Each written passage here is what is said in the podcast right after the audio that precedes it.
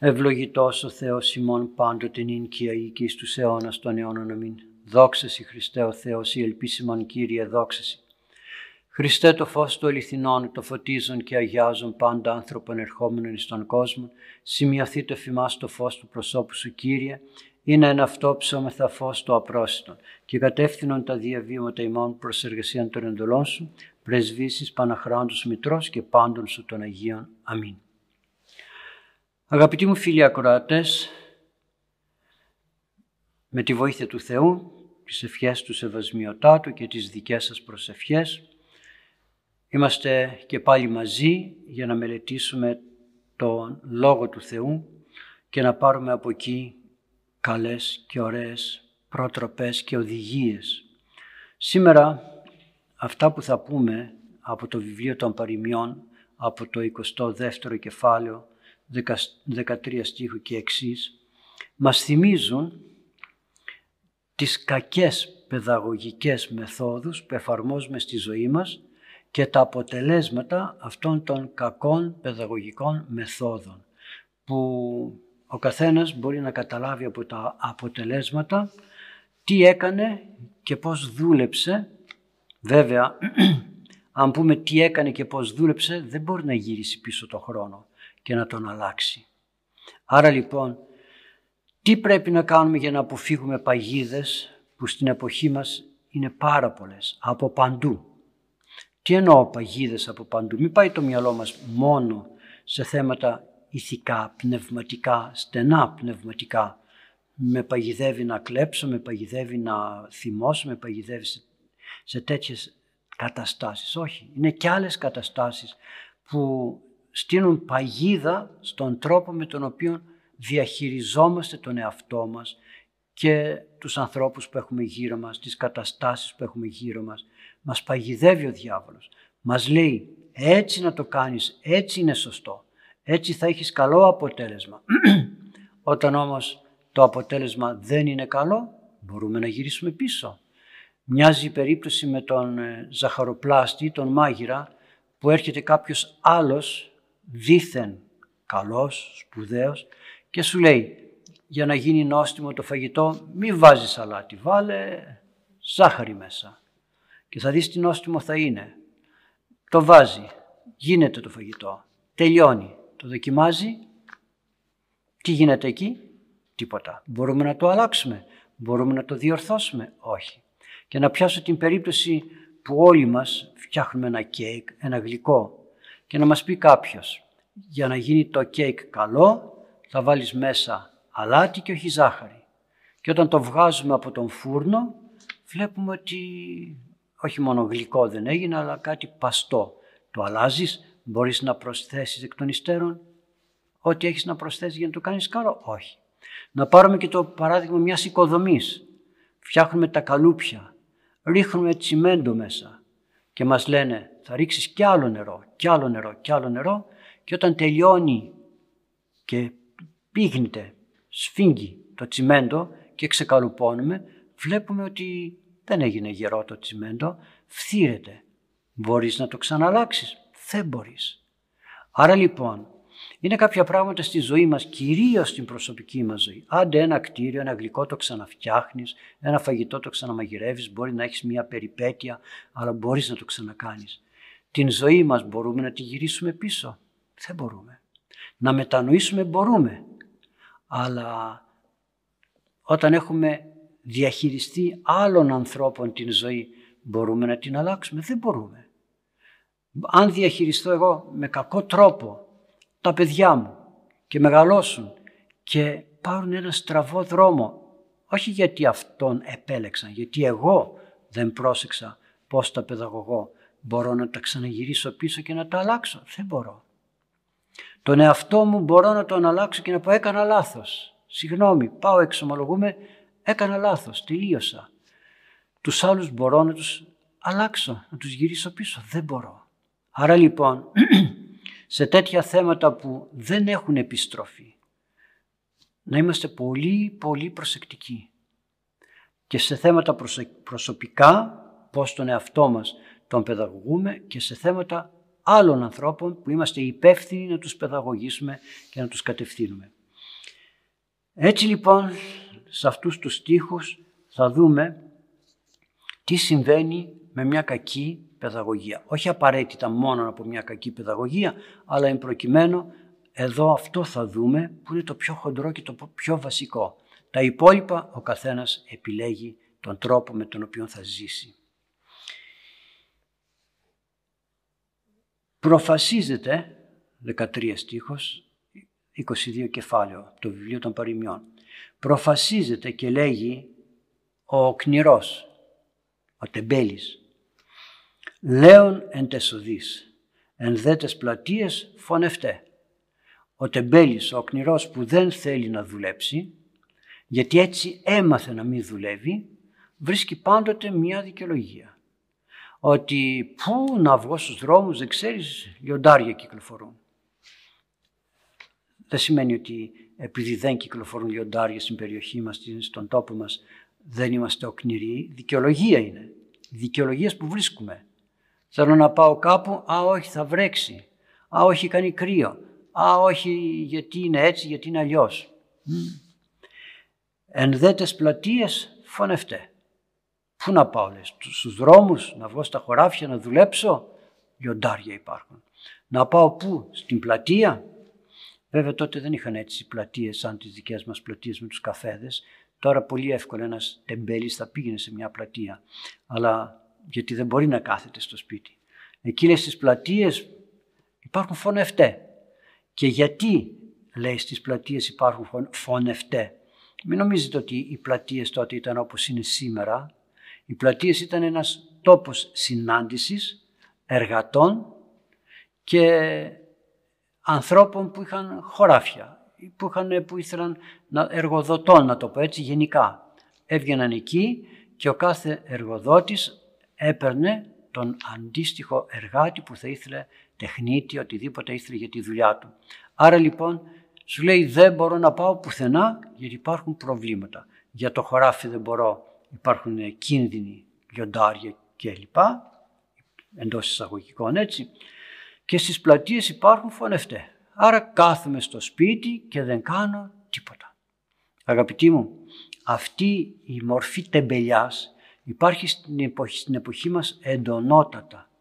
Εντονότατα. Κυκλοφορούν και τόσα βίντεο στο διαδίκτυο που εκφράζουν αυτήν την τεμπελιά ανθρώπων που είναι υπεύθυνοι για να δουλεύουν και να βγάζουν έργο. Δεν έχουμε την δυνατότητα στην εποχή μας με την οκνηρία που αποκτήσαμε βλέποντας εικόνες, απολαμβάνοντας καφέδες ή οτιδήποτε άλλο, κουβέντες. Σε αυτά είμαστε πρώτοι. Στη δουλειά όμως όχι. Εάν ζητήσει κάποιος έναν εργάτη να δουλέψει, σε ρωτάει τι δουλειά; Αν του πεις γραφείο, κάποτε το γραφείο το επιδιώκανε. Τώρα ούτε γραφείο θέλει. Θέλει απλώς να κάθεται και να πληρώνεται, να μην κάνει τίποτα. Γιατί και στο γραφείο να τον βάλεις δεν θα ξέρει να διαχειρίζεται τα έγγραφα ή τις υποθέσεις με αποτέλεσμα να πάνε όλες οι δουλειές πάλι πίσω. Αυτά όμως είναι όλα αποτέλεσμα κακής παιδαγωγίας. Γιατί; Διότι δεν έμαθε το παιδί από μικρό, το κορίτσι, το παιδί έτσι, το αγόρι, να δουλεύει, να εργάζεται, να τακτοποιεί πρώτα τα πράγματά του, από μικρό, να τακτοποιεί τα παιχνίδια του, να τακτοποιεί τα ρουχαλάκια του, τα παπουτσάκια του από μικρό και να τα βλέπει τακτοποιημένα και των υπολείπων, όχι τα δικά του να τα φτιάχνει και εμείς να τα έχουμε όλα σκόρπια. Να βλέπει τον οικοκυριό της μητέρας και την, τον οικοκυριό του πατέρα. Να είναι όμορφα, όλα περιποιημένα, τακτοποιημένα. Όχι ένα σακάκι από εδώ, μια μπλούζα από εκεί, ένα παπούτσι πέρα και άλλο ένα παραπέρα. Όχι έτσι. Ο πατέρας μου ξέρετε τι έκανε; Πατέρας μου. Οι άνθρωποι της εποχής εκείνης όταν δεν βάζαμε τα ρούχα μας εκεί που έπρεπε να τα βάλουμε, στη θέση που έπρεπε να τα βάλουμε και όπως πρέπει και πολλές φορές αφήνουμε καμιά κάλτσα από εδώ, καμιά κάλτσα από εκεί, δεν τη βάζουμε στη θέση, πήγαινε και τις έπαιρνε. Και όταν ερχόταν η ώρα να αντιθούμε να φύγουμε, κυρίως να πάμε Κυριακή Εκκλησία, δεν τα βρίσκαμε. Πού είναι, όπου τα έβαλες. Τα έκρυβε, δεν μας τα έδωνε. Πού είναι, δεν ξέρω. Πού είναι, πού είναι, πού είναι; Και ξέρετε, δεν ήτανε να πει κανείς τότε, ε, εντάξει, αφού δεν τα βρίσκω, κάθομαι στο σπίτι και δεν πάω εκκλησία, γιατί θα είχε άλλη χειρότερη τιμωρία. Και κάποια στιγμή τα έβρισκε εντός εισαγωγικών τα έβρισκε, αλλά είχε την ανάλογη παιδαγωγική τιμωρία, όχι τιμωρία εκδικητική. Άλλο της εποχής μας και άλλο της εποχής εκείνης. Ήταν ωραίες εκείνες οι παιδαγωγικές τιμωρίες. Τώρα οι, παιδαγω... οι τιμωρίες τώρα δεν είναι παιδαγωγικές. Είναι να απαλύνουμε τον κόπο, τον πόνο και την πίκρα αυτού που έφτεξε. Γιατί δεν ξέρει τον εγωισμό του να τον δαμάζει. Και συνεχίζουμε στο 14ο στίχο. Βόθρος βαθύς στόμα παρανόμου. Ο δε μισηθής υποκυρίου εμπεσείται εις αυτόν. Μισηθής, μισεί ο Κύριος. Βόθρος βαθύς στόμα του παρανόμου. Αλλά εκείνος που έχει μισηθεί από τον Κύριο σημαίνει δεν τον αγαπάει, δεν τον θέλει, δεν τον βλέπει, δεν τον προσέχει. Ποιον Κύριο, αυτόν που σταυρώθηκε και θυσιάστηκε για μας. Είναι δυνατόν να σε μισήσει ο Κύριος να αποστρέψει το πρόσωπό του αλλού, αυτή την έννοια έχει. Όταν έχει κάνει τόσα για μας. Κι όμως σκεφτείτε σε τι κατάντημα έχουμε φτάσει για να λέει ο Κύριος ότι γυρίζω το πρόσωπο αλλού και δεν με νοιάζει τι κάνεις. Βόθρος βαθύς στόμα παρανόμου.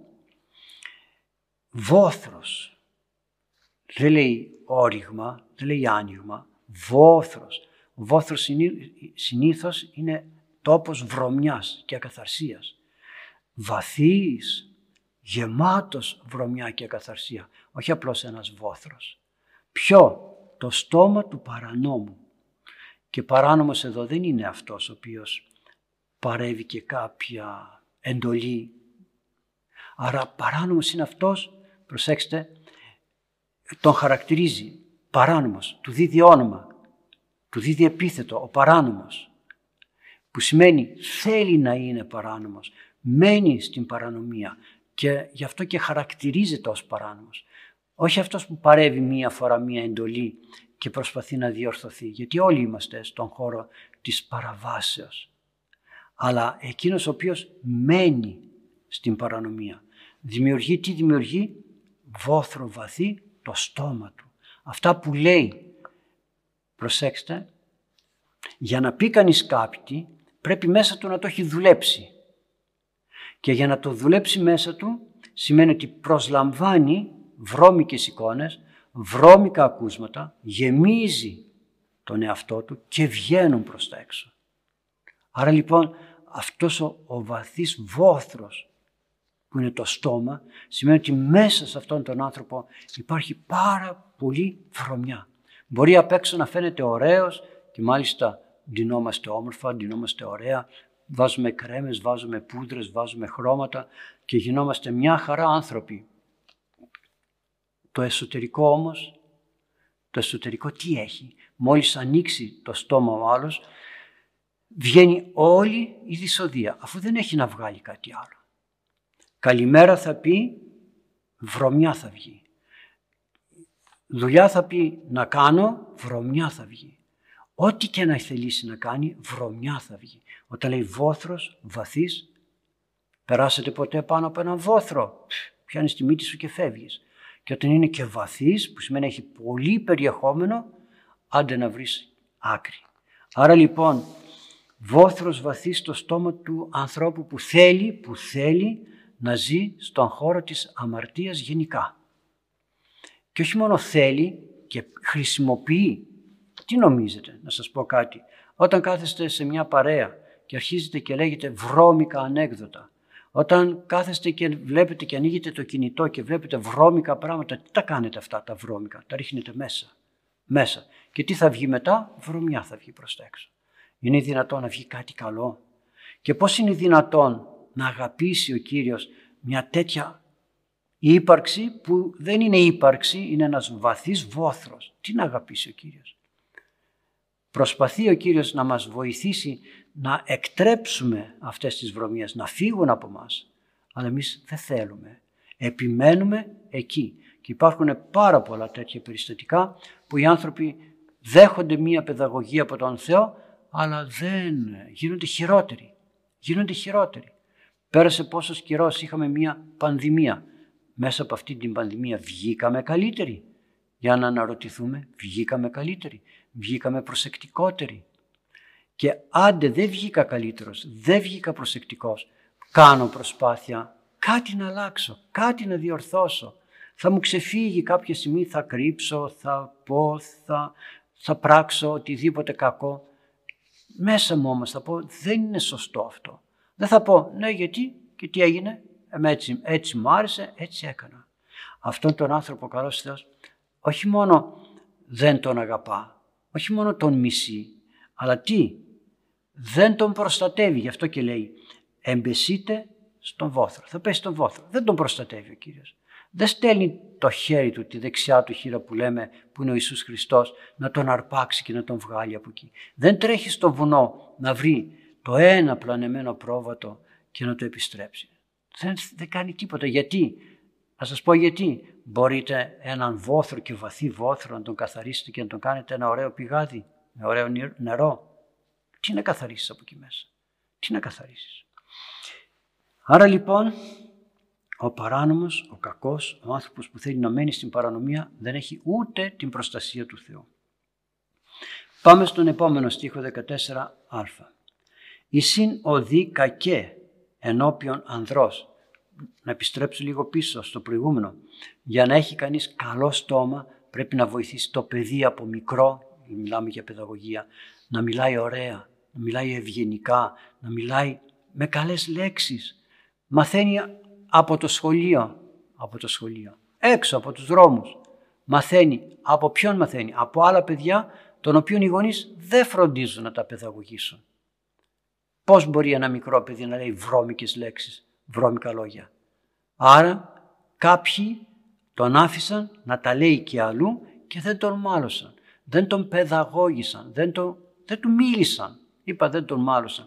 Πάντα θα πρέπει να μαλώνουμε, πρέπει και να μιλάμε. Να λέμε, έλα εδώ παιδί μου, ακούς μες στην οικογένεια κανένα να λέει τέτοιες λέξεις. Όχι, εσύ γιατί το λες. Αλλά άμα ακούει τον πατέρα, ακούει τη μάνα, ακούει τον παππού, ακούει τη γιαγιά, τι θα γίνει. Από τον γείτονα να ακούσει. Αν δεν ακούει στο σπίτι, δεν θα του βγει εύκολα ένας κακός λόγος. Άρα λοιπόν, πώς το παιδί θα μεγαλώσει με ευγένεια, με αξιοπρέπεια, με σεβασμό, με καθώς πρέπει συμπεριφορά, θα πάρει κι άλλα στραβά απ' έξω, δεν δόθηκαν από το σπίτι τα καλά στοιχεία, παίρνει κι άλλα απ' έξω, είναι που είναι ο ίδιος ένας βόθρος, ρίχνουμε κι απ' έξω κι άλλα και από τα κινητά και από την τηλεόραση και από τις ανοησίες των μεγάλων νομίζοντας εμείς ότι τα παιδιά δεν ακούνε, δεν καταλαβαίνουν και τα πιάνουν και τα καταλαβαίνουν όλα και μετά βγαίνουν και λέμε μπα πώς έγινε αυτός έτσι. Μα δεν έγινε ξαφνικά, και ο βόθρος γεμίζει λίγο, λίγο, λίγο, λίγο και κάποια στιγμή ξεχυλίζει. Μην απορρίσεις και πεις πώς ξεχύλισε ξαφνικά. Έριξες πολύ υλικό πριν, γι' αυτό και ξεχύλισε. Πάμε και στον 14α στίχο. «Η συν οδή κακέ ενώπιον ανδρός και ούκ αγαπά το αποστρέψε από αυτόν. Αποστρέφειν δε δι από οδή, από οδού, σκολιάς και κακής. Υπάρχουν λέει κακές συνήθειες, δρόμοι, δρόμοι, τρόποι ζωής.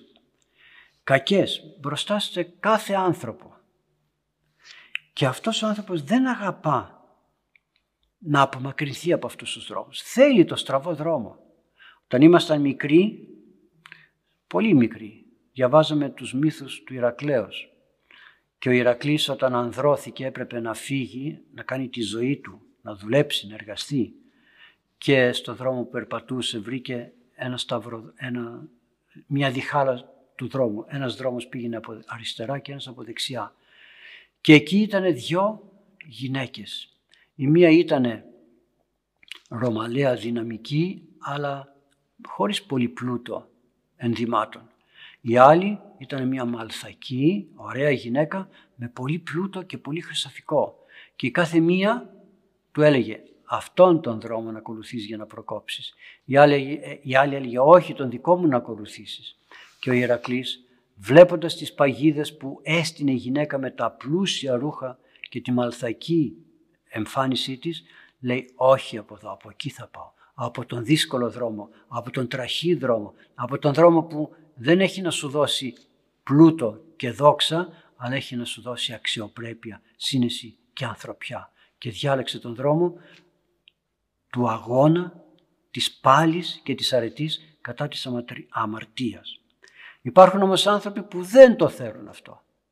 Δεν το θέλουν. Όταν κτυπάει η καμπάνα και ο άλλος λέει δεν πάω εκκλησία, τι διαλέγει. Τον δρόμο της μαλθακότητας. Θα κάτσω στο κρεβάτι, θα κοιμηθώ, θα, θα χουζουρέψω. Δεν θα αποκτήσω όμως την δυνατότητα να ασκηθώ στην, στην ορθοστασία, στην υπομονή, στην προσευχή, στην αντοχή που απαιτεί ένα, μια στάση μέσα στην Εκκλησία. Επίσης στο χώρο της νηστείας. Λέμε τι πάλι νηστεύεις; Μα εκεί είναι. Εκεί φαίνεται ο δυνατός άνθρωπος που μπορεί την μία μέρα να τρώει κρέας, την τρίτη να τρώει απ' όλα και την Τετάρτη να λέει «Α, σήμερα δεν τρώμε» και έχει δύναμη να λέει «Όχι, δεν τρώμε». Τι είναι πιο εύκολο, να αρτηθείς και να φας απ' όλα. Τι είναι πιο εύκολο, να καπνίσεις. Εύκολο είναι να κόψεις το τσιγάρο, να πεις «Όχι, τώρα δεν θα κάνω, σήμερα δεν θα κάνω». Θα, θα κάνω πέντε, θα κάνω τρία. Έχεις δύναμη να πεις «Όχι». Έχεις δύναμη να πεις «Θα πιω τον καφέ μου χωρίς να καπνίσω». Αυτού φαίνονται οι δυνατοί. Και αυτού φαίνονται οι άνθρωποι που θέλουν να ακολουθήσουν δρόμους κακούς. Το θέλουν και δεν μπορούν και δεν αγαπούν να ξεφύγουν. Δεν αγαπούν, όχι δεν θέλουν. Προσέξτε, το να θέλω να ξεφύγω από κάπου δεν είναι αρκετό. Πρέπει να αγαπάω να κάνω αυτό που κάνω. Είδατε, δεν λέει ότι δεν φεύγουν, δεν αγαπούν το αποστρέψε από αυτόν. Τους αρέσει.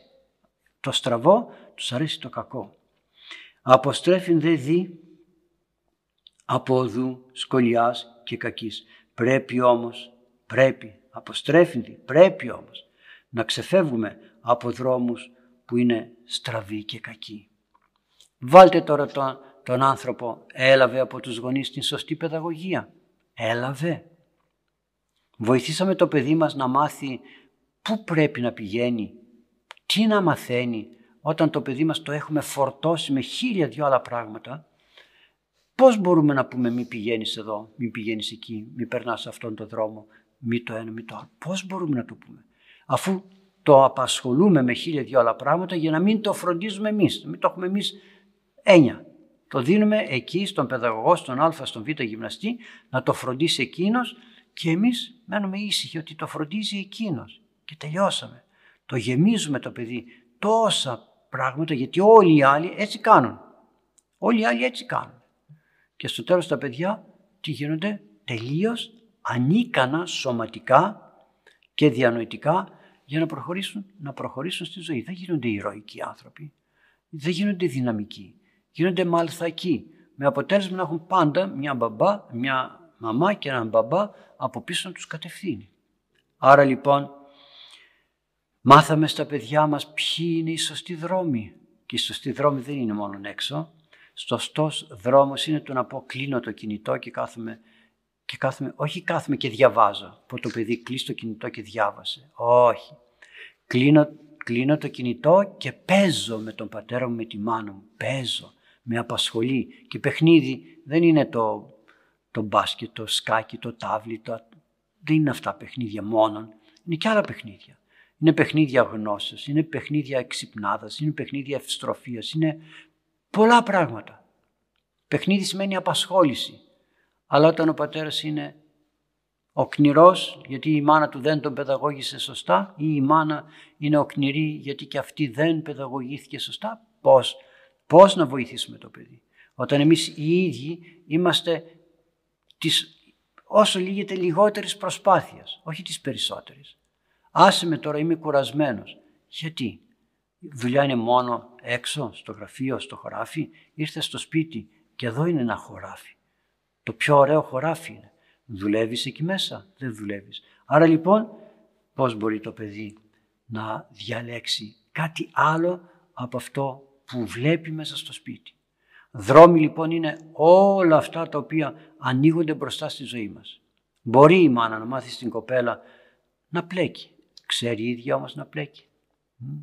Μπορεί να μάθει στο αγόρι, στο κορίτσι, σε όλους. Και εμείς όταν ήμασταν μικροί για να μας απασχολήσει η μητέρα μας, έπαιρνε ένα, μια λινάτσα και μας έδωνε χοντρή κλωστή με βελόνα και λίγο χοντρή κλωστή μάλινη και κάναμε αυτή τη σταυροβελονιά και φτιάχναμε ένα, ένα έργο, όχι τέχνη σπουδαίο, αλλά ένα έργο πάνω στο, στο τσουβάλι. Και παίρναμε διάφορα χρώματα, διάφορα σχέδια, βλέπαμε από χαρτιά και φτιάχνουμε; Μας απασχολούσε ή δεν μας απασχολούσε; Μπορούσαμε να βλέπουμε ότι και εμείς φτιάχνουμε και δημιουργούμε κάτι γιατί όλοι δουλεύανε έτσι με αυτόν τον τρόπο. Δεν έβλεπες κάποιον άλλο να κάνει κάτι άλλο για να πω «Α, εγώ δεν θέλω, εγώ θέλω να κάνω αυτό που κάνει εκείνος. Έτσι κάναμε. Αυτή ήταν η παιδαγωγία η σωστή. Τώρα όμως ο άλλος που είναι, είναι έξω. Γιατί να μην πάω κι εγώ. Άντε πήγαινε έξω κι εσύ γιατί με έσκασες. Και πού πάει το παιδί; Πού πάει; Να έξω είναι παίζει. Πού έξω; Με ποιον είναι έξω; Το ξέρεις; Το βλέπω. Τι βλέπεις; Ακούς τι λένε; Ακούς τι συμβουλεύω στο παιδί σου; Δεν ακούς. Άρα δεν έχεις δώσει καλό δρόμο στο παιδί. Και όταν μεγαλώσει πού θα πάει; Τρέχουμε μετά και φανάζουμε. Πάτερ να βοηθήσεις το παιδί μου. Πάτερ να κάνουμε τούτο να κάνουμε το ένα, να κάνουμε το άλλο. Και δεν είναι μόνο, προσέξτε, δεν είναι μόνο η στραβή δρόμη με την έννοια του να γίνω ένας, ένα κακοποιό στοιχείο. Στραβή δρόμη είναι το να μην έχω δυνατή ψυχολογία. Να μην είμαι δυνατός ώστε να αντιμετωπίσω τις δυσκολίες, τις ταπεινώσεις και όλα τα άλλα της ζωής και να πω θα αντέξω, θα παλέψω. Και μας πιάνει μετά τι, το ψυχολογικό. Και ψάχνουμε να βρούμε ανθρώπους για να μας τονώσουν το ψυχολογικό, το οποίο ψυχολογικό τι είναι, κατεστραμμένο. Πώς να το τονώσεις. Ένα φυτό που έχει μαραγιάσει, πώς να το δυναμώσεις όταν δεν έχει ρίζα. Τι να το κάνεις, όσο νερό και να το ρίξεις, δεν θα το βοηθήσεις. Και πάμε στον 15ο στίχο. Άνια εξύπτε καρδίας νέου. Ράβδος δε και παιδεία μακράν από αυτού. Εδώ σε αυτόν τον στίχο κρύβεται όλη η ωραία και η όμορφη παιδαγωγία. Η αφροσύνη και η αμυαλοσύνη εξάπτει και ξεσηκώνει το νου του νέου ανθρώπου. Άνια, εξύπτε καρδίας νέου. Ναι, ωραία. Ο νέος έτσι είναι. Έχει φαντασία, έχει όνειρα, έχει ό,τι θέλετε. Γιατί είναι πάνω στην φάση της δημιουργίας. Σαν ένα λουλούδι που είναι μπουμπούκι και αρχίζει να ανοίγει, να ανοίγει, να ανοίγει. Άρα λοιπόν έχει όνειρα να φτιάξει, να δραστηριοποιηθεί, να κινηθεί φανταστικά, ουτοπιστικά, απραγματοποιητά. Ναι, έχει όμως, έχει δυνάμεις για να δουλέψει, να προσφέρει, αλλά έχει και προς το στραβό επιθυμίες. Έχει να κάνει το ανάποδο, τη ζημιά, την αταξία, Θέλει να κάνει αταξία. Θέλει να κάνει αταξία. Δεν θέλει να κάνει το σωστό. Δεν έχει μάθει να φρενάρει τον εαυτό του. Και τι γίνεται τότε, αυτόν τον νέο ο οποίος δεν μπορεί να ελέξει την, την ορμητικότητά του. Δεν σημαίνει έχω μια ορμή και άντε πάμε να την εκπληρώσουμε, πάμε να την ικανοποιήσουμε, οποιαδήποτε και να είναι αυτή. Πρέπει να μάθουμε στον νέο να είναι εγκρατής. Πάλι θα πω, την εποχή εκείνη που ήμασταν παιδιά, μας λέγανε οι μεγαλύτεροι. Για να γίνεις δυνατός πρέπει να κάθεσαι και να διαβάζεις και να μην κουνιέσαι. Ποιοι βλέπεις παιδί να κουνιέται και να κάνει το πόδι έτσι. Ή να διαβάζει και να κάνει τα μαλλιά έτσι. Ή οτιδήποτε άλλο. Να γυρνάει από εδώ, να γυρνάει από εκεί, να έχει το ένα χέρι έτσι και να διαβάζει. Να έχει και το κινητό από την άλλη πλευρά. Όχι, λέει, θα κάθεσαι έτσι για να έχεις ίσια σπονδυλική στήλη και να μάθεις να ελέγχεις τα χέρια σου ώστε να μην κουνιούνται από εδώ και από εκεί. Ο Πλούταρχος στα παιδαγωγικά του έλεγε όταν τα παιδιά κυκλοφορούν έξω πρέπει να φορούν ποδιές με τσέπες για να έχουν τα χέρια στις τσέπες γιατί; Για να μην αρπάζουν από εδώ και από εκεί πράγματα και αντικείμενα και κάνουν ζημιές. Άρα λοιπόν τι θα κάνουμε, παιδαγωγούμε τον νέο. Του λέμε πώς πρέπει να κινηθεί, πώς πρέπει να συμπεριφερθεί, πώς πρέπει να σταθεί και θα το ξαναπώ άλλη μία φορά, το έχω πει κι άλλες φορές, γιατί την εποχή εκείνη φασκιώνανε τα παιδιά και σήμερα δεν τα φασκιώνουμε. Γιατί; Έχετε την αίσθηση ότι δεν ξέρανε εκείνοι τι κάνουν; Το ξέραν πάρα πολύ καλά τι κάνουν. Γιατί το κάνανε; Για να δαμάσουν την ελευθερία που αποκτά το παιδί μετά την γέννησή του. Μόλις γεννιέται το παιδί είναι ελεύθερο, κουνάει χέρια, πόδια.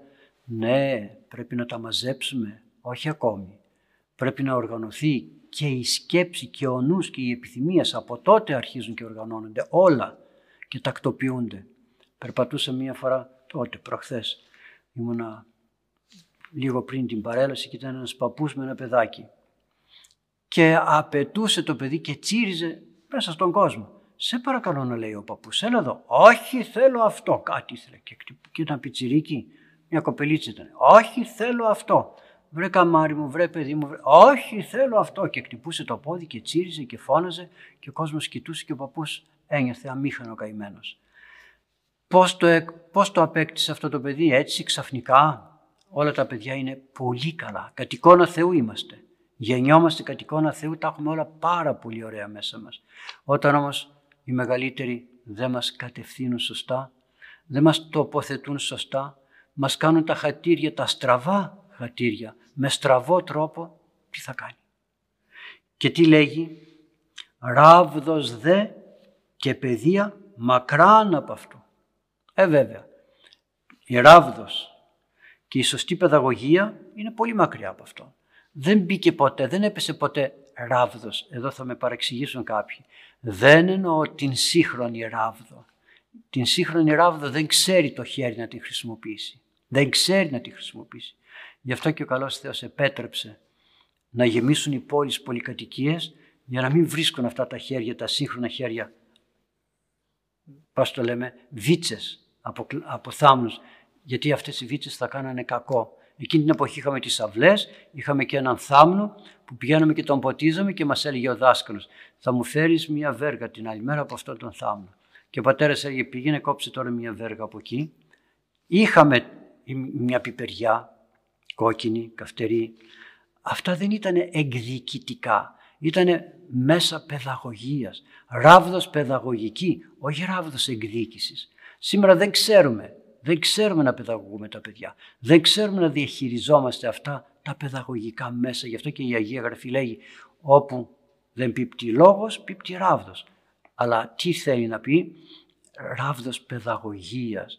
Δεν μπορεί ο σύγχρονος άνθρωπος δεν μπορεί να καταλάβει το πώς και ποια ήταν η ψυχολογία του πατέρα ή του δασκάλου που παιδαγωγούσε το παιδί με την ράβδο δεν το ξέρει, δεν το έζησε, δεν το ένιωσε. Πώς, δεν μεταφέρεται. Αυτό το αίσθημα που έχει μέσα ο δάσκαλος για να παιδαγωγήσει το παιδί δεν μεταφέρεται. Τότε, εκείνη την εποχή. Όχι ότι δεν υπήρχαν και στραβά. Υπήρχαν και στραβά. Πάντα υπάρχουν οι στραβοί άνθρωποι.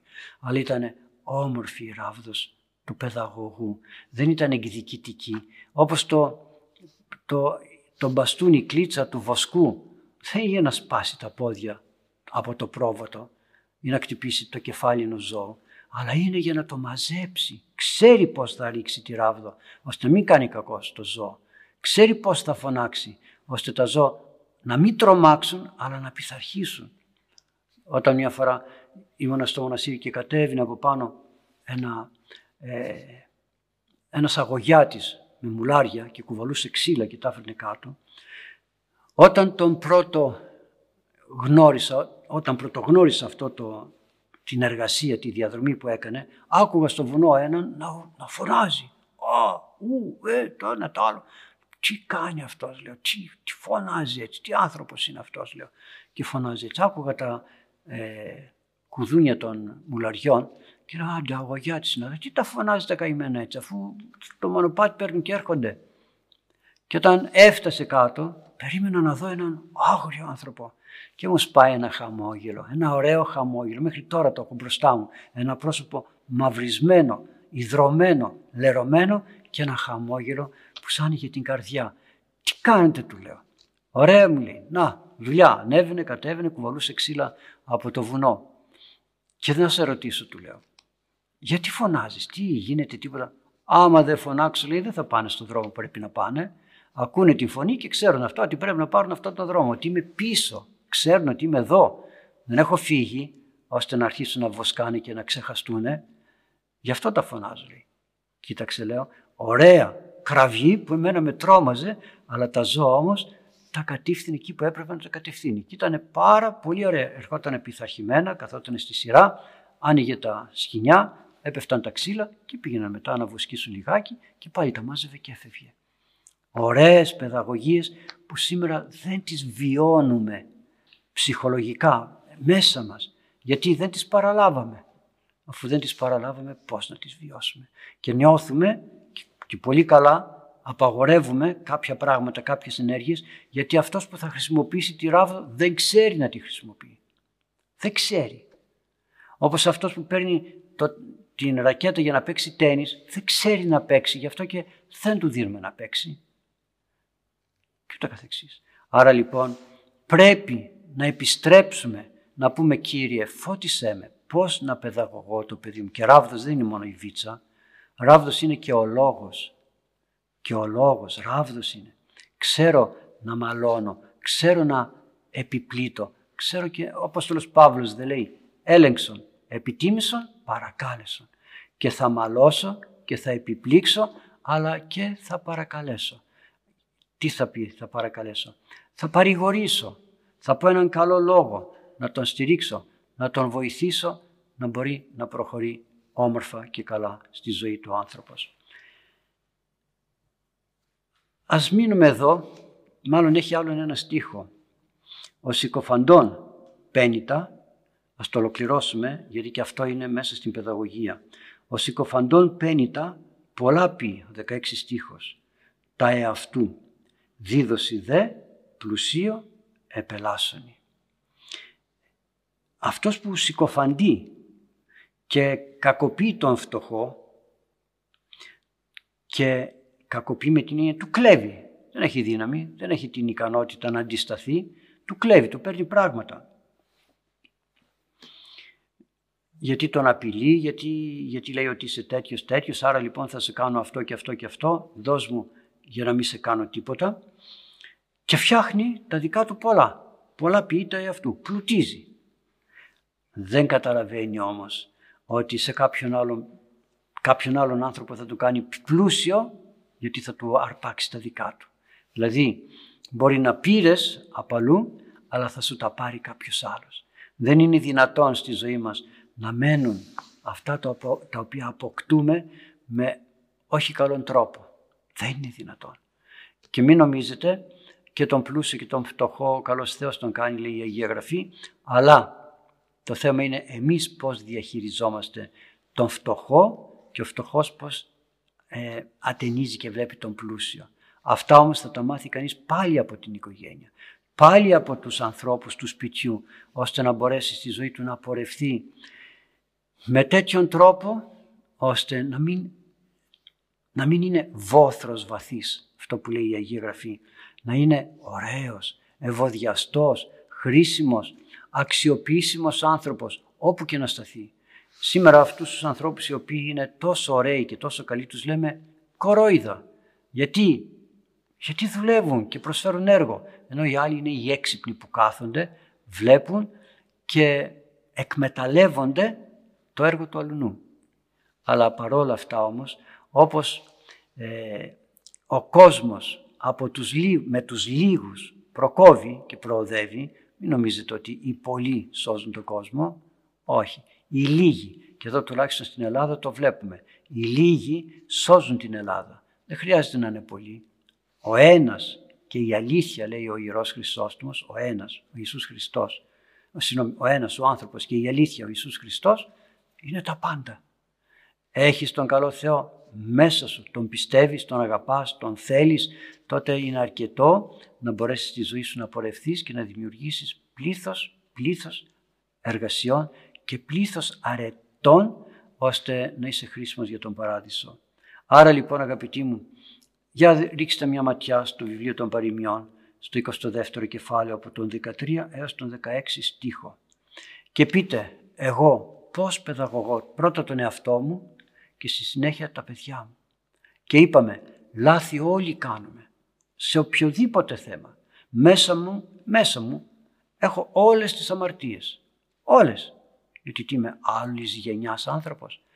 Όπως είμαστε σε ένα χωράφι. Ένα χωράφι έχει όλα τα ζυζάνια μέσα.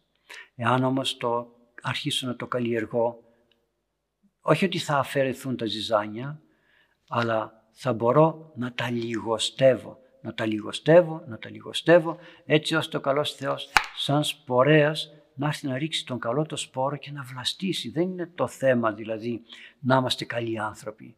Πρέπει και να καρποφορήσουμε κάτι καλό.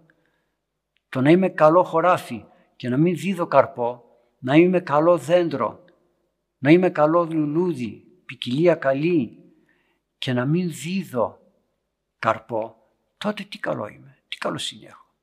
Ο καθένας μας φαίνεται από τον καρπό που δίδει το τι αξία έχει. Αν δεν δώσεις καρπό, κάνεις τίποτα. Είσαι στην πρώτη κατηγορία του οκνηρού. Λες πού να ανοιχθώ, δεν βλέπεις οι άνθρωποι πώς είναι, δεν βλέπεις πώς δουλεύουν, θα σε παγιδέψουν, θα σε κάνουν τούτο ή εκείνο και δεν δουλεύεις, δεν κάνεις τίποτα. Όχι γιατί υπάρχει κίνδυνος γύρω σου, αλλά γιατί δεν θέλεις να δουλέψεις.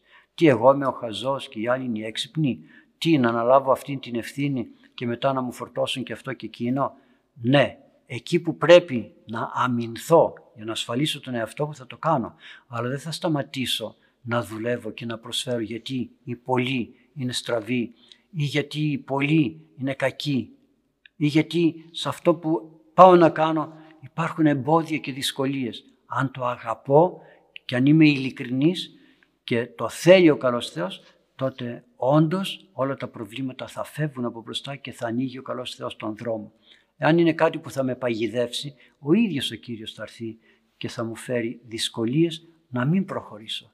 Όπως εγκαταλείπει μισή τον άνθρωπο που είναι βόθρος βαθύς, τον μισή δεν τον θέλει, αλλά και όταν είμαστε γεμάτοι με πνεύμα Άγιο και ευωδιαστοί άνθρωποι, ο καλός Θεός μας επιλέγει και μας βοηθά και μας στηρίζει. Άρα λοιπόν ας μελετήσουμε αυτούς τους στίχους του, 13, του, 23, του 22 κεφαλαίου από το 13 μέχρι το 16 και να πούμε εμείς τι κάνουμε. Δεν είναι ποτέ αργά στη ζωή μας. Και αν το παιδί μας έχει μεγαλώσει και δεν του προσφέρουμε αυτό που έπρεπε να του προσφέρουμε, έχουμε καιρό με την προσευχή μας, με τα δάκρυα, με τα γόνατα που θα ροζιάσουν στην προσευχή, τότε κάτι ο καλός Θεός θα επιτύχει και για μας για να δούμε κάτι και να χαρούμε.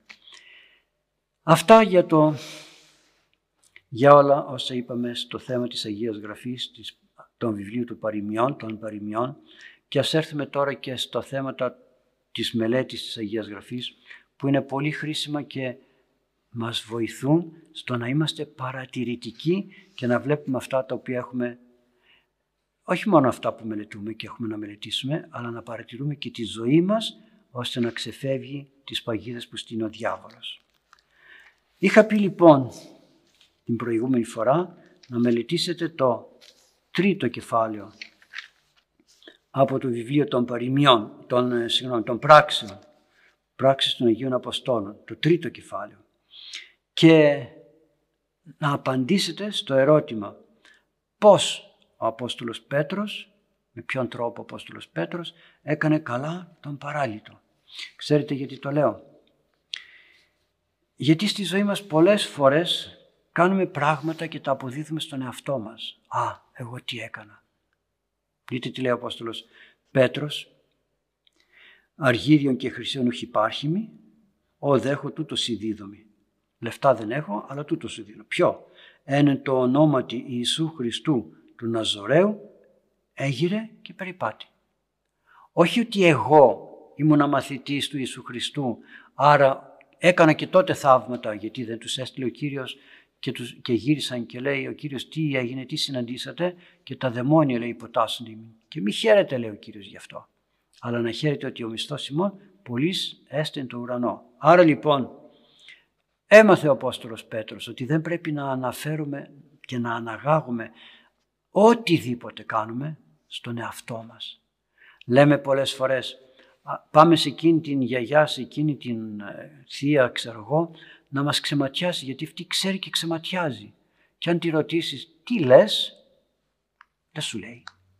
Γιατί δεν λέει στο όνομα του Ιησού Χριστού. Μπορεί να κάνει σταυρούς, μπορεί να κάνει και και χίλια δυο άλλα. Λέει άλλα πράγματα δικά της. Όχι αυτά, θα μου πείτε, είπε ο Ιησούς Χριστός πώς να ξεματιάζουμε. Ναι, λέει ο πνευματικός.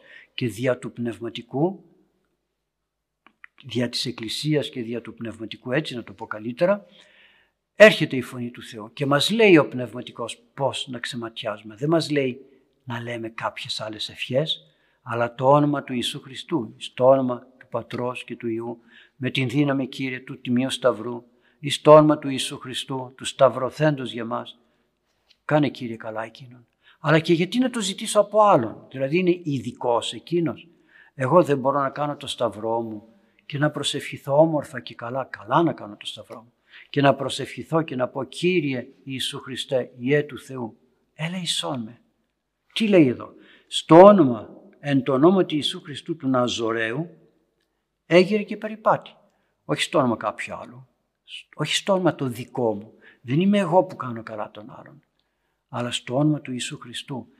Και προσέξτε, μπορεί εγώ ως ιερεύς να διαβάζω μία ευχή και να λέω στο όνομα του Ιησού Χριστού κάνε καλά αυτόν τον άνθρωπο και να γίνεται καλά.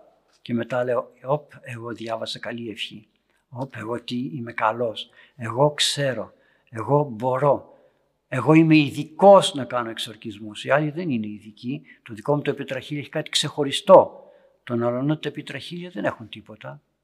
Αγαπητοί μου, στο όνομα του Ιησού Χριστού αν το πιστεύουμε, αν το πιστεύουμε και το βιώνουμε, εν το ονόματι Ιησού Χριστού μάστιζε πολεμίους λέει μάστιζε, ράβδιζε τους εχθρούς, τον διάβολο, τα πάντα στο όνομα του Ιησού Χριστού. Άρα δεν έχουμε πίστη και δεν έχουμε και εμπιστοσύνη. Το λέμε δεν έχω πίστη. Δεν, δεν δέχομαι το Ιησούς Χριστός τώρα θα, θα έρθει εδώ και θα κάνει αυτό που θέλω. Γιατί, γιατί αρχίζουμε και μιλάμε εγωιστικά. Α, εγώ είμαι αμαρτωλός. Σου είπε κανείς αν είσαι ή δεν είσαι αμαρτωλός. Στο όνομα του Ιησού Χριστού πιστεύεις πιστεύεις ότι ο Κύριος είναι που θα επεμβεί και όχι εσύ. Δεν το πιστεύουμε. Και μέσα έρχεται ο διάβολος και μας λέει «Α, είσαι σπουδαίος, είσαι καλός». Άρα λοιπόν ας προσέχουμε αγαπητοί μου, προσευχόμαστε να γίνει το παιδί μας καλά. Φυσικά δεν θα προσευχηθώ να γίνει το παιδί μου καλά. Είναι άρρωστο, έχει πυρετό. Εντάξει, δεν θα κάνω παράλληλο να σηκωθεί όρθιος γιατί δεν έχω αυτήν την πίστη και να έρθει κάποιος και να μου πει Πάτερ διάβασε το παιδί μου είναι παράλληλο να γίνει καλά μέσα μου θα λέω εγώ δεν μπορώ. Δεν το πιστεύω. Δεν το έχω βιώσει. Για να το πιστέψεις αυτό πρέπει να έχεις καθαρή καρδιά και πολύ ταπείνωση. Όχι μόνο αυτός που θα διαβάσει αλλά και αυτός που θα το δεχθεί. Εκείνος που θα δεχθεί τη θεραπεία να την δεχθεί στο όνομα του Ιησού Χριστού. Όχι στο όνομα του παπά. Και θα βγει έξω και θα αρχίσει να λέει αυτός ο παπάς κάνει αυτό. Αυτός ο παπάς έχει ένα σταυρό και σε κάνει καλά. Αυτός ο παπάς τι λέτε. Τι λέτε. Σταυρό έχουν όλοι οι ιερείς. Πώς είναι δυνατόν ένας να είναι πιο ειδικός. Θα μου πείτε δεν υπήρχαν εδώ όπως ήταν ο Απόστολος Πέτρος. Γιατί δεν τον έκανε καλά ο Ιωάννης και τον έκανε ο Πέτρος. Άρα να αυτομάτως εκείνη, εκείνη την εποχή αν ήμουν εκεί θα έλεγα ο Ιωάννης δεν μπορεί να κάνει καλά έναν παράλυτο, το κάνει ο Απόστολος Πέτρος. Γιατί το κάνει αυτό ο Κύριος; Για να μπορέσουμε να ξεκολλήσουμε από τους ανθρώπους και να πάμε στο θέλημα του Θεού. Έτσι θέλει ο καλός Θεός. Αυτός να κάνει αυτό και εκείνος να κάνει το άλλο. Δεν λέει η ίδια η Αγία Γραφή ότι τα χαρίσματα είναι πολλά και δίδει ο καλός Θεός χαρίσματα στον καθέναν καθώς θέλει, όπως θέλει. Έτσι θέλω αυτός, έτσι θέλω εκείνος, έτσι θέλω άλλος. Σ' άλλον δίνει λέει γλωσσολαλία, σ' άλλον δίνει ερμηνεία, σ' άλλον τούτο, σ' άλλον άλλο. Άρα λοιπόν μπορώ να το καταλάβω ότι όλα ο καλός Θεός τα ενεργεί είτε μέσα από αυτόν, είτε μέσα από εκείνον, είτε μέσα από τον άλλον. Δεν το πιστεύουμε, δεν το δεχόμεθα, γι' αυτό και τρέχουμε, τρέχουμε να βρούμε γεροντάδες και καλά κάνουμε, αλλά βρίσκουμε γεροντάδες και όχι τον Χριστό. Βρίσκονται, βρίσκουμε ανθρώπους ειδικούς και όχι τον Ιησού Χριστό. Βρίσκουμε ανθρώπους που τα ξέρουν και όχι την Αγία Γραφή, την Εκκλησία, την Θεία Λειτουργία, η οποία Θεία Λειτουργία είναι η συμπίκνωση της πίστεώς μας. Δεν πάω στη Θεία Λειτουργία για να καταλάβω τι γίνεται. Γι' αυτό και μας είπε ο Επίσκοπος να αναλύσουμε την Θεία Λειτουργία και την αναλύουμε με τη βοήθεια του Θεού κάθε Πέμπτη το απόγευμα στα εσπερινά κηρύγματα για να μπορέσουμε να εμβαθύνουμε σε αυτό το μεγάλο μυστήριο της σωτηρίας και της λυτρώσεως του ανθρώπου γιατί μέσα από εκεί σωζόμαστε αφού ο Ιησούς Χριστός γίνεται το σώμα και το αίμα μας και το αίμα για να σωθούμε εμείς.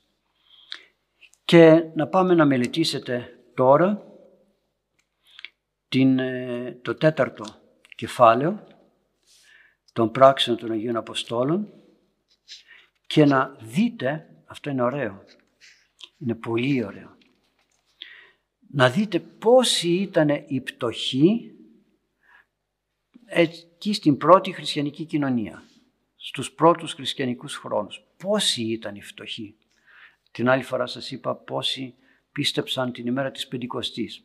Ωραία, τώρα ψάξτε να δείτε πόσοι ήταν οι φτωχοί την εποχή των Αγίων Αποστόλων και θα δείτε πόσο, πόσα ωραία πράγματα έκανε εκείνη η πρώτη εκκλησία που μπήκε σιγά σιγά ο διάβολος γιατί άρχισε να ανοίγεται η αγκαλιά της εκκλησίας να ανοίγεται και μπήκανε και άνθρωποι με την ελπίδα ότι θα αλλάξουν αλλά δεν άλλασαν. Μπήκε και ο διάβολος και μας τα κάνει όλα με τον εγωισμό άνω κάτω. Εμείς όμως αγαπητοί μου να δεχθούμε αυτήν την θεία παιδαγωγία, όπως είπαμε στο βιβλίο των παροιμιών, την θεία παιδαγωγία, την όμορφη παιδαγωγία, που ο καλός Θεός έχει και ράβδο, παιδαγωγική ράβδο, που ξέρει να την χειρίζεται με αυτόν τον τρόπο, ώστε να μπορεί να μας μαζεύει στο μαντρί όταν ξεφεύγουμε από κοντά του. Αυτά και για τις ερωτήσεις και για, τις, ε, ναι, για το ερώτημα το αγιογραφικό και για αυτά που είχε να μας πει το ο καλός Θεός μέσα από το βιβλίο των παροιμιών και ας πάμε στις δικές σας πολύ ωραίες ερωτήσεις και πάλι. Πείτε μου παιδιά μια ερώτηση. Χαίρετε πάτε την ευχή σας. Το πρώτο ερώτημα για σήμερα λέει το εξής. Πόσο σωστό είναι να ζητάμε βοήθεια από συγγενείς, εμείς οι γυναίκες που, που μένουμε σπίτι να μεγαλώσουμε; Ειδικά όταν εκείνοι που μας έχουν πει ότι δεν θέλουν να ακούν περί του Θεού και δεν συμπίπτουν τα πιστεύω μας. Όχι να τα κρατάνε εκείνοι. Μιλάω για τις δουλειές του σπιτιού. Μάλιστα. Ωραία. Μ' αρέσει γιατί ξέρετε όταν το γράφετε και το ευχαριστώ πολύ και το διατυπώνετε άλλος ξέρει να γράφει. Άλλος δεν ξέρει να γράφει. Άλλος ξέρει να διατυπώνει αυτό που θέλει. Άλλος δεν ξέρει να το διατυπώνει. Μ' αρέσει όμως να το γράφετε όπως σας βγαίνει. Όπως σας έρχεται και ο καλός Θεός θα φωτίσει για τα παρακάτω και είναι όμορφα. Δεν θέλω να γράφετε ούτε ορθογραφικά, ούτε συντακτικά, ούτε τίποτα. Πείτε αυτό που έχετε και ο καλός Θεός θα φωτίσει να μιλήσουμε για αυτό που σας ενδιαφέρει. Πόσο σωστό είναι να ζητάμε βοήθεια από τους συγγενείς, εμείς οι γυναίκες, ναι. Για τις δουλειές μας, για τις δουλειές του σπιτιού, όχι οπωσδήποτε, όπως λέει, για, το, για τα παιδιά, να μας κρατάνε τα παιδιά, να μας κάνουν δουλειά στο σπίτι. Γιατί φεύγει το πρωί η γυναίκα από το σπίτι, φεύγει ο άντρας από το σπίτι και πρέπει το μεσημέρι που θα γυρίσουν να βρουν ένα ζεστό φαγητό, ένα ζεστό πιάτο φαγητό. Εντάξει, υπάρχουν τρόποι που οι γυναίκες μπορούν να τα οικονομήσουν όλα. Δεν είναι κακό όμως να ζητήσουμε βοήθεια από κάποιον συγγενή μας, τη μητέρα μας, τον πατέρα μας να μας φέρει τα ψώνια απ' έξω και αυτοί βρίσκουν μια ωραία δραστηριότητα και εργασία. Όταν όμως αυτό γίνεται εμπόδιο γιατί εκείνοι αποκτάνε δικαιώματα και έρχονται στο σπίτι και αρχίζουν να μας δημιουργούν πρόβλημα. Τότε θα φροντίσουμε σιγά σιγά να μην τους χρησιμοποιούμε ή να τους χρησιμοποιούμε διακριτικά. Να μάθουμε να μην έχουμε ανάγκη κανέναν. Προσέξτε να μην έχουμε ανάγκη κανέναν. Για να μπορέσω να το επιτύχω αυτό θα, θα πρέπει να είμαι ζωντανός άνθρωπος, ζωηρός άνθρωπος, κινητικός άνθρωπος. Δεν θα κάνουμε, όπως έλεγε ο πατέρας μας τότε, άντε κουνήσου μέχρι να σηκώσεις το ένα πόδι βρωμάει το άλλο. Κινήσου. Ο δε μακαριστός Χριστόδρος έλεγε στους διακόνους τους, δεν περπατάμε ούτε τρέχουμε, πετάμε. Δηλαδή θέλει να δείξει ότι πρέπει να είμαστε ζωντανοί, κινητικοί άνθρωποι. Μα, μα όταν είμαστε νέοι, για, όταν είμαστε νέοι το λέμε αυτό, όταν μεγαλώσουμε πλέον, οι δυνάμεις έχουν φύγει, δεν μπορούμε να κάνουμε τίποτα. Όταν είμαστε όμως νέοι, να είμαστε κινητικοί. Μην είμαστε αφηρημένοι στο κινητό, στην τηλεόραση ή σε αυτά που είδαμε έξω στον κόσμο, στην κοινωνία. Άνθρωπος που χαζεύει στον δρόμο και πιάνει κουβέντα με τον ένα με τον άλλον και δεν είναι άνθρωπος στοχευμένος σε αυτό που έχει να κάνει, τότε ναι, δεν προλαβαίνει. Πώς είναι δυνατόν να προλάβω να ψωνίσω αυτά που θέλω από το κατάστημα; Όταν βγαίνοντας έξω πιάνω κουβέντα με τον ένα, πιάνω κουβέντα με τον άλλο και τι λέμε, τίποτα. Ενώ θα μπορώ άνετα να πω καλημέρα σας, συγγνώμη έχω δουλίτσα, χαιρετώ, θα τα πούμε μια άλλη φορά. Ναι, ναι. Είπαμε πως θέλετε να ρωτήσετε κάτι. Άρα λοιπόν πρέπει να είμαστε προσεκτικοί ώστε να χρησιμοποιούμε τους ανθρώπους έτσι όπως μας βολεύει για να κινούμεθα και να ζούμε αρμονικά και καλά. Ας είναι, δεν πιστεύουν, δεν πειράζει, δεν θα τους πάρουμε να μας πούν το σύμβολο της πίστεως, δεν θα τους πάρουμε να τους κάνουμε κατήχηση. Για τα κοινά, τα απλά πράγματα. Όταν όμως δεν συμπεριφέρονται καλά, τότε με διάκριση φροντίζουμε να δείξουμε ότι δεν τους χρειαζόμαστε, άρα τις δουλειές του σπιτιού θα φροντίσω να τις κάνω εγώ και όχι με τόση λεπτομέρεια που συνήθως τις κάνουμε. Γιατί πολλές γυναίκες έχουν μια ε, λεπτολογία και μια έντονη τάση καθαριότητος που δεν χρειάζεται. Ας είναι και κάτι σκονισμένο. Θα το καθαρίσουμε την άλλη μέρα. Δεν παθαίνουμε τίποτα. Ας απαντήσουμε το άλλο ερώτημα. Προλαβαίνουμε πιστεύω. Χαίρετε Πάτερ. Το δεύτερο ερώτημα είναι το εξής. Καντήλι ανάβουμε στο κημητήριο κάθε μέρα αν δεν είναι εφικτό το καντήλι που ανάβουμε στο σπίτι; Στο κημητήριο δεν μπορούμε να είμαστε κάθε μέρα. Δεν είναι εύκολο. Εκτός και αν μένουμε σε κάποιο χωριό και το κημητήριο είναι εκεί κοντά και βγαίνουμε να μαζέψουμε, να το πω έτσι, ραδίκια και περνάμε και από το κημητήρι, ανάβουμε ή πάμε στο κημητήρι πρώτα, ανάβουμε το καντιλάκι και μετά κάνουμε και τον περίπατό μας στην εξοχή για να, για να ξεσκάσουμε. Δεν είναι απαραίτητο να ανάβουμε στο κημητήρι το καντιλάκι μας. Είπα και άλλη φορά, αν θέλει κανείς να είναι πάντα αναμένο, ας βάζει τα κεράκια αυτά τα γνωστά που κρατάνε πάρα πολύ καιρό. Αλλά θέλει προσοχή, ώστε αν είναι σε χωριό, μην βάλουμε φωτιά. Αν είναι μέσα σε κημητήρι το οποίο είναι φροντισμένο, περιποιημένο, αλλιώς. Αλλά μην σκάτε, ο κεκοιμημένος δεν είναι εκεί στον τάφο, δεν είναι εκεί. Εκεί είναι το ένδυμα, η σάρκα, αυτό που φορούσε. Και αυτή η σάρκα έχει λιώσει, έχει φύγει και έχουν μείνει τα κόκαλα. Έμειναν τα κουμπιά από το κουστούμι, να το πω έτσι. Ο κεκοιμημένος είναι εκεί, σε αναμονή για τη Βασιλεία του Θεού. Άρα λοιπόν, στο σπίτι μας όταν ανάβουμε το καντιλάκι, το ανάβουμε και για τους ζωντανούς και για τους πεθαμένους. Να έχουμε έναν χώρο εκεί, ένα εικονοστάσι, με τον Εσταυρωμένο, με την Παναγία, με τον Ιησού Χριστό, με τον Άγιο της οικογένειας. Μην γεμίζουμε τον τοίχο εικόνες. Μην το γεμίζουμε. Δεν είναι ωραίο αυτό. Και μάλιστα γίνεται μεγάλος καυγάς στο σπίτι. Βάζουμε και αυτή την εικόνα. Πήγαμε σε εκείνη την εκδρομή. Πήραμε από τον Άγιο Τάδε, από τον Όσιο Τάδε, να το βάλουμε και αυτό, να το βάλουμε εκείνο. Μην το κάνετε αυτό. Δεν είναι όμορφο. Δεν είναι όμορφο, ούτε ευγενικό. Βάλτε το καντιλάκι με τους Αγίους της οικογένειας, των παιδιών, τα δικά μας ονόματα και όχι πολύ μεγάλες εικόνες. Φτιάξτε ένα ωραίο μέρος και εκεί να ανάβετε το καντιλάκι σας. Εκεί να προσεύχεστε αν μπορείτε, να θυμιάζετε και ούτω καθεξής. Είναι για όλους. Είναι και για τους κεκοιμημένους και για τους ζώντες. Άρα λοιπόν δεν είναι απαραίτητο να πάμε στο, στο κημητήριο κάθε μέρα να ανάβουμε το καντιλάκι. Στο σπίτι όμως πρέπει να το ανάβουμε κάθε ημέρα. Και αν φοβόμαστε μην κάνουμε ζημιά γιατί φεύγουμε, ας το ανάψουμε την ώρα που επιστρέφουμε στον Εσπερινό. Θα είμαι στο σπίτι, θα καθίσω μία ώρα, δύο ώρες στο σπίτι. Ας το ανάψω και όταν ξαναφύγω ας το σβήσω. Όταν ξαναέρθω το ανάβω. Όταν πέσω να κοιμηθώ γιατί φοβάμαι μη μου κάνει ζημιά, ας το βάλω εκεί σε ένα μέρος όπου είναι ο νεροχύτης. Δεν πειράζει. Θα το πάρω από το εικονοστάσι, θα το βάλω εκεί στο νεροχύτη που έχει ασφάλεια. Και μετά είναι ωραίο μέσα στο σπίτι να φέγγει αυτή η φλογίτσα από το κανδυλάκι. Και μετά το σβήνω όταν φεύγω. Άρα λοιπόν έχουμε τρόπους να κινηθούμε και για τους κεκοιμημένους και για τους ζώντες. Για όλους μπορούμε να προσφέρουμε την θυσία μας και την προσφορά μας. Αλλά επειδή ο χρόνος μας όμως έχει συμπληρώσει, να σας ευλογεί, έχει συμπληρωθεί, να σας ευλογεί ο καλός Θεός και καλή συνάντηση πρώτο Θεός την επόμενη φορά. Διευχών των Αγίων Πατέρων ημών, Κύριε Ιησού Χριστέ ο Θεός, ελέησον και σώσον ημάς. Αμήν. Χαίρετε αγαπητοί μου.